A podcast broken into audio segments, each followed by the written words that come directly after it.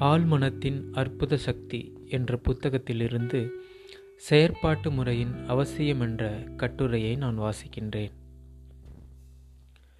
எந்த துறையிலும் நீங்கள் மேற்கொள்ளும் முயற்சியில் முன்னேற்றம் காண வேண்டுமென்றால் அதற்கான இன்றியமையாத முதற்படி உலகளாவிய அளவில் நடைமுறைப்படுத்தக்கூடிய செயற்பாட்டு முறை ஒன்றை கண்டுபிடிப்பதுதான்.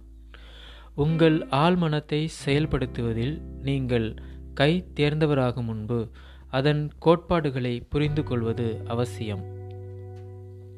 அப்புரிதலுக்கு பிறகு நீங்கள் பெறக்கூடிய நல்விளைவுகளை மனத்திற்கொண்டு அதன் சக்திகளை பயன்படுத்த பயிற்சிகளை மேற்கொள்ள வேண்டும்.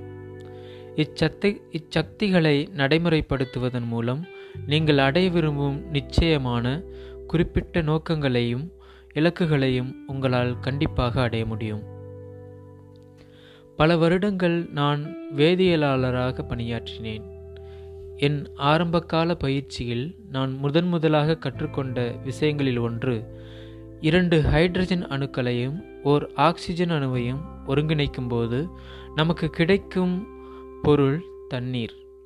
இவ்விளைவு எப்போதாவதோ அல்லது அடிக்கடியோ நிகழும் ஒன்றல்ல எப்போதும் நிகழும் ஒன்று என்பது ஓர் ஆக்சிஜன் அணுவையும் ஒரு கார்பன் அணுவையும் எடுத்து ஒருங்கிணைக்கும் போது கார்பன் மோனாக்சைடு என்னும் விஷவாயு உருவாகும். ஆனால் கூடுதலாக ஒரு ஆக்சிஜன் அணுவை அதோடு சேர்க்கும்போது விலங்குகளுக்கு தீங்கு விளைவிக்காத தாவரங்களுக்கு இன்றியமையதாக விளங்கும் கார்பன் டை ஆக்சைடு வாயு கிடைக்கும். இந்த உண்மைகள் உலகளாவியவை மாற்ற இயலாதவை. இவற்றைத்தான் நாம் கோட்பாடுகள் என்று அழைக்கின்றோம்.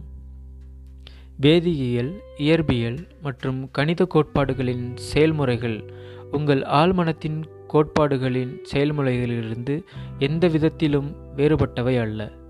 நீங்கள் வேதியியல் சக்திகளையும் இயற்பியல் சக்திகளையும் பயன்படுத்தி கொள்ள வேண்டுமென்றால் இத்துறைகளின் கோட்பாடுகளை கற்றுக்கொள்ள வேண்டும். அதேபோல் நீங்கள் உங்கள் ஆழ்மனத்தின் சக்திகளை பயன்படுத்தி கொள்ள வேண்டும் என்றால் அதன் கோட்பாடுகளை கற்றுக்கொள்ள வேண்டும்.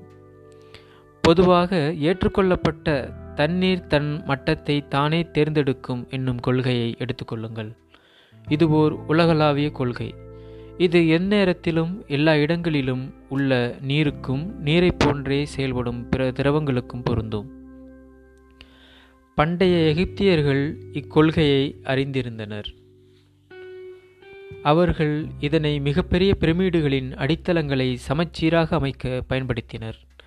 இன்று பொறியியல் வல்லுநர்கள் இதனை நீர்ப்பாசன கட்டுமானம் முதல் நீர் மின்திட்டம் வரை அனைத்தின் திட்டமிடுதலிலும் உபயோகிக்கின்றனர். அல்லது பருப்பொருள் சூடேற்றப்படும் சூடேற்றப்படும் போது விரிவடையும் என்ற கொள்கையை எடுத்துக்கொள்ளுங்கள் இது எங்கும் எந்நேரத்திலும் எந்த சூழ்நிலையிலும் மாறாத ஒன்று. ஒரு எஃகு துண்டை சூடேற்றினால் அந்த எஃகு சீனாவில் இருந்தாலும் சரி இங்கிலாந்தில் இருந்தாலும் சரி அல்லது வலது வந் வலம் வந்து கொண்டிருக்கும் விண்வெளி நிலையத்தில் இருந்தாலும் சரி அது விரிவடையும். இதுபோர் உலகளாவிய உண்மை.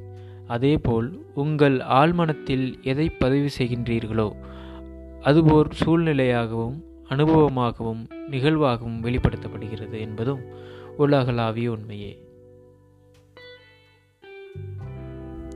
தேங்க்யூ நன்றி